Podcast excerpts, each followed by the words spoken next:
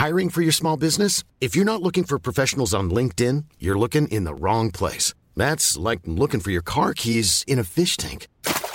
LinkedIn helps you hire professionals you can't find anywhere else, even those who aren't actively searching for a new job but might be open to the perfect role. In a given month, over 70% of LinkedIn users don't even visit other leading job sites. So start looking in the right place. With LinkedIn, you can hire professionals like a professional. Post your free job on linkedin.com slash people today. Hi, I'm Lucy Morris and welcome to the ASOS podcast, My Big Idea. I'm here in the London offices of ASOS to talk to London College of Fashion's Media and Communications Manager, Lindsay Fox. Lindsay has previously worked as a PR Hugo Boss and as a fashion writer at the Daily Mirror. She has over a decade's worth of experience working in communications with international brands such as Marks & Spencer, Nike, and T-Mobile. And now Lindsay hosts workshops and lectures at the University of the Arts teaching young brands on how to create a digital presence, which is what I want to talk to her about today. This is Lindsay's big idea. Hi Lindsay, how's it going? Hi, how are you doing? I'm good, I'm good. Thank you for coming in. Not at all, thank you for inviting me. Where did you come in from? Uh, Oxford Circus, so based at London College of Fashion. And what exactly do you do there? So I'm the communications manager, but I also lecture. So I do things like looking at social media, digital marketing, and PR, and all the kind of new skills that graduates and people in business sort of need to have in order to succeed these days. Sort of. And so, what does your day to day look like? Well, day to it's weird because I've actually got two jobs. So day to day is communications manager. So I edit the magazine, I look after newsletters, I manage on the social media sites as well as the website. But in the evenings, I then teach. So last night was social media for fashion. So looking at all the aspects around social media and how it applies to fashion and what you can do to promote your fashion brand using social media. Tonight is all about digital marketing, so everything else that goes around. So, looking at your website, your user experience, and who your customers are, and understanding them. And um, how did you get into teaching us? Interesting. So, I've always been in communications and journalism. That's been my background in fashion. And I went to work at London College of Fashion as communications manager and PR.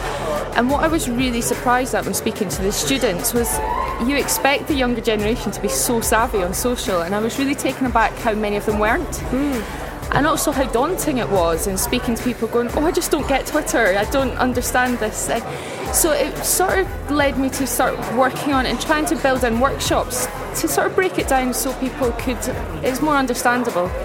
Partly because I think it's not vital that you have to do it, but I think the way the world is going, you have to understand it. You have to. You can decide not to engage with it, but I don't think in this day and age, so saying I don't get social media is a good enough excuse, particularly when you're a graduate going into the market.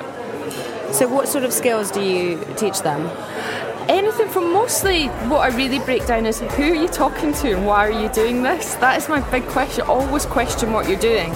But really thinking about what they want from social media or digital or who their customer is and go, right, now I will create content and how to use the different social media channels or their websites. Rather than thinking I have to do everything and just panicking and throwing everything up against a wall and seeing what sticks and what customers are attracted. So it's really interesting, particularly because I work with a lot of design or they're trying to think about their designs, they're trying to get their collections ready. They don't have time to think about promotion or it's just an additional add on. So it's how to integrate it into what they're doing and make it into bite sized chunks more so. So, how does that break down into a workshop? Well, what I do is I'll break it down. So I'll start, I'll do anything from a two hour workshop up to a 10 week course, which is two hours a night um, for, for 10 weeks. But what I'll do in a workshop is I'll sit and go, right, what do you think of social media? What What's your opinions? And then they'll go, oh, I don't know, or I quite like Facebook, or they just, and then you get some who are so pro it. And then I'll say, right, who are your customers? Think about what your customers are. Give your customer a name or think about everything that they want. And they go, oh, actually, right, that makes easier. And then you teach them how to create content for that purpose. So whether it's going, so for ASOS, for example, you're aiming at a 20 year old girl. Think about what a 20 year old girl that's so into fashion that's going out on a Saturday night wants from social media or and then once you put it into that perspective they go oh actually that's a bit more easy to understand I get that And what do you find is some of the biggest problems that these people, have, uh, these young brands are facing? I think partly it's it's either too not too much for them, but they've kind of just go, I can't do this on top of my normal job because I'm thinking about design or I'm thinking about my final collection or I'm thinking about sales. So it's just an additional add-on, mm. or they just don't see it as a professional tool yet and they haven't seen the benefits of it. So that's it's daunting is probably the biggest thing I hear from anyone. I mean, I say a lot of it's young graduates, but I've got people in my in my evening classes that are 60 years old, or I've one lady that's come back having been out of the business for 10 years and just realised things have kind of gone past her a bit. And yeah, so it's really for everyone to just understand it and not be scared of it. I find it interesting that the young graduates are the ones that are struggling with understanding this as a concept because I would have assumed that they were the ones that already had the skills that are most needed. So the yeah. photo, imagery, editing. That was my biggest thing, and I was fascinated by it because you expect that, but I think particularly with fashion people, there's a romanticism. They still love print, they still love pen and paper, and we still love a hard copy magazine. So I think on from a design and a fashion side, there was maybe a reluctance to it.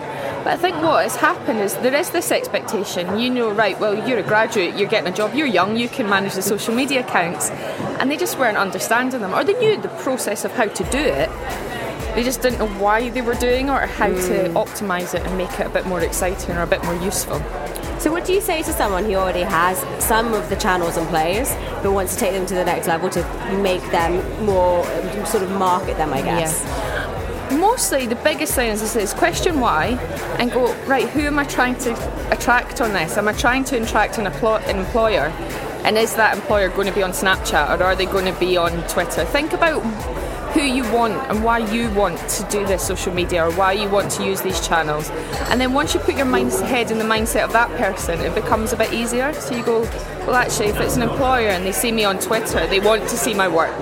They want to see great imagery. They want to see me not swear and be drunk with my friends on a Saturday night.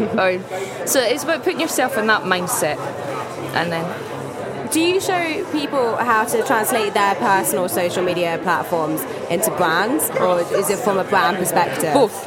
Okay. So basically, I really believe there's fundamental rules for it all. So you can do anything to promote yourself, which particularly a lot of the graduates or solo business owners will come in to do, and it's how to add their own personality into it. But also someone who's going into a multinational company and just wants to make their mark. So it's the same rules apply. And do you follow these rules on your own social platforms? Interestingly, since I started teaching, I closed my own social platform. Oh, really? for, for my own reason, partly because I'm on, I manage seven different channels for various clients. So I was only seeing so much and yeah. think, right, I'm, i mean, I am on social media, not me per, as me personally, but for business, for about six to seven hours a day, monitoring it. So it become it can be very, very overwhelming. But yeah, I'm very conscious of what I put out there personally, particularly as you have to practice what you preach. And how did you go from I had originally PR into yeah. digital social media? Well, it's interesting because I actually had planned to be a journalist. That was my thing. So PR was this sort of fell into it, mm. shall we say, and it worked out quite well. And then I went back into journalism and I saw PR and journalism starting to change, particularly when we see magazines and newspapers dropping off and disappearing and going online. So it was a bit of a personal interest more so than something that I was sort of forced to do. And I thought, right, I can get ahead of the curve here and go right again. So yeah, that was it was personal interest more so and self-taught a lot of it. And then just I think the way the nature of the industry has gone, particularly the fashion industry, has really embraced social media in the last few years. It was quite interesting to get involved. And what do you think the next space is for these fashion brands in social media? Well, I go to a lot of talks and a lot of trends and trend talks and things, and it's basically interesting. One of the biggest things we've seen is about chatbots, which is really weird apparently, yeah, we're all going to be talking to robots within the next five to six years, which is going to be scary. Um, but yeah, there's just things like Snapchat and. We've, I've seen social media really democratise fashion, and people can really get behind the scenes at photo shoots and stuff. So it's not this one glossy message, people really want, as customers, we really want to see the personality of the brand and behind the scenes. So brands have had to react to that and go, right, what can we do? And ASOS is a brilliant example of it. If you do your videos behind the scenes or chat with um, and different stuff, whereas you see other brands that are quite closed off, like some of the luxury brands were like, no, no messages, we're not putting our photos out. And I think they're the ones that are going to fail. The brands mm. that are more accessible and more understandable and reach out to their customers are the ones that will do well. I think that's interesting, and I think that it's a space where I guess PR and journalism are crossing over as well. Yeah. So your background instantly merges.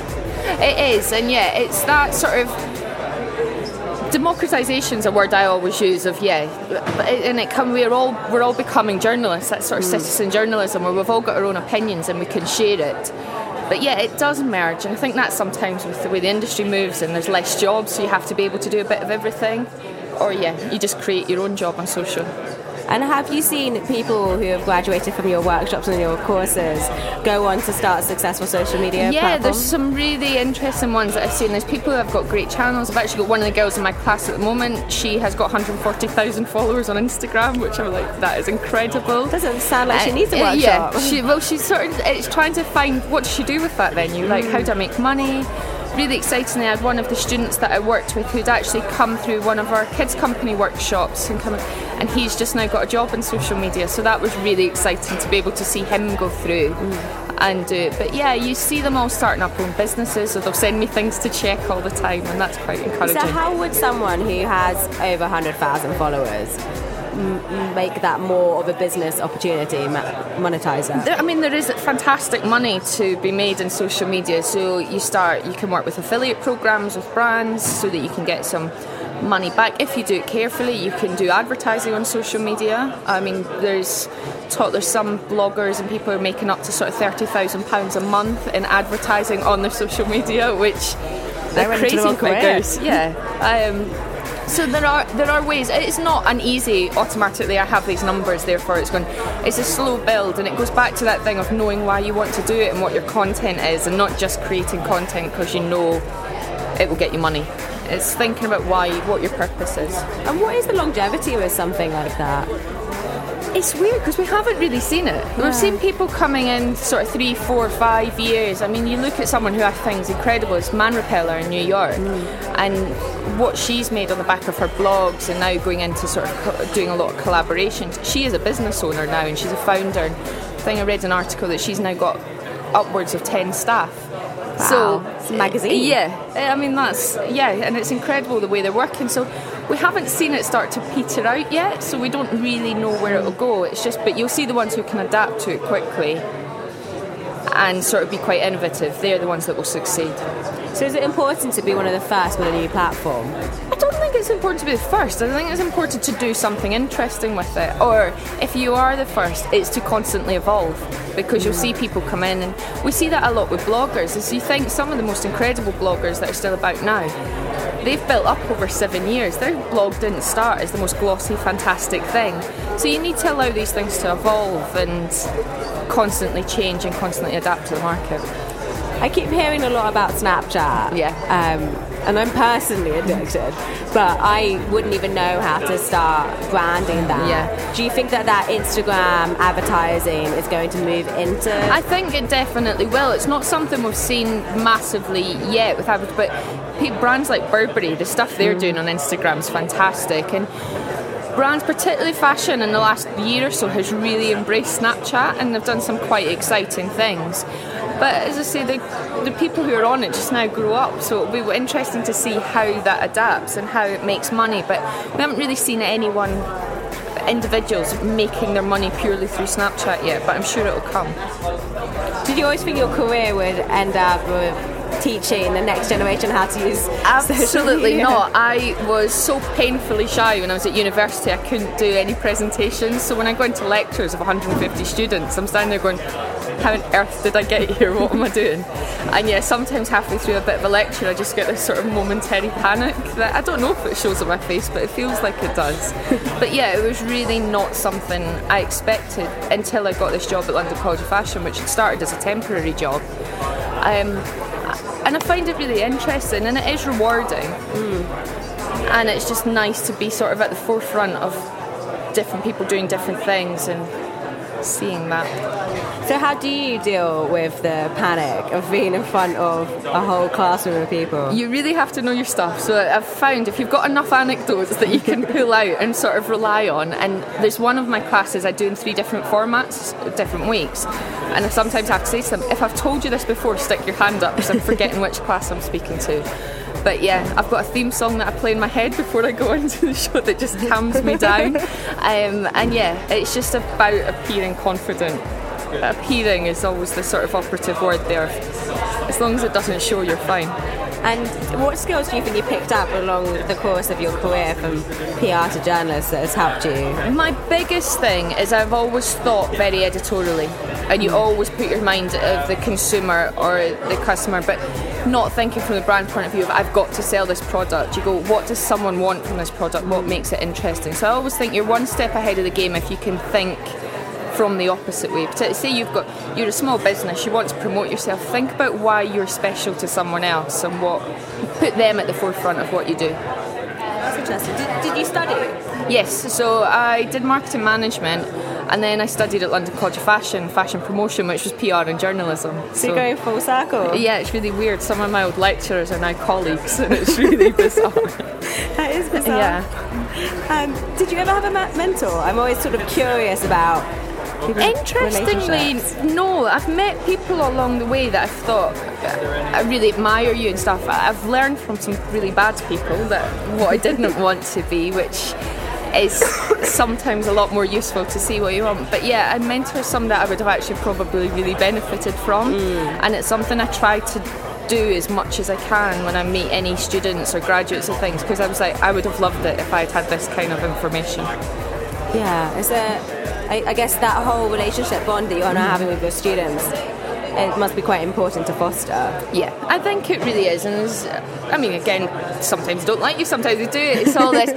But I know from either having tutors that I liked or working with people that I've really admired the benefits I got from them. I'd like to get myself in a position where I could do that for someone else. One last question. Okay. What CV skills do you impart to your students? Think about uh, the biggest thing I ever got told is don't put think of what is an actual skill and what is an achievement because people mm. will put on things like things that are effectively them just doing their job. Think about what is a genuine achievement, and this it was very Americanized. This course I went to, but it stuck in my head where he said, "If it wasn't for you doing that, it wouldn't have happened." So really think about these really extra special things that you would and also the bit that you would bring to that role and what you achieved. But also the big thing they always say is tailor your CV, and that's the thing that you always get told and I will get 10 CVs a day and they're not tailored or it's to whom you may concern. And wherever I've worked they just delete an email. If you haven't bothered to find out that person's name that you're sending it to respectively just so just put that little bit of extra effort in because you're going to put yourself one ahead of step one step ahead of your competitors. Very useful. Thank you Lindsay. Thank you that was Lindsay's big idea. Tune in next week to hear the next installment of the series. Head to Acast, iTunes, or your other favorite podcast apps to subscribe. Bye.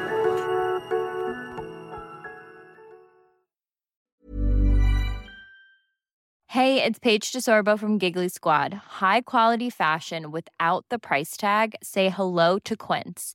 I'm snagging high-end essentials like cozy cashmere sweaters, sleek leather jackets, fine jewelry, and so much more. With Quince being 50 to 80% less than similar brands.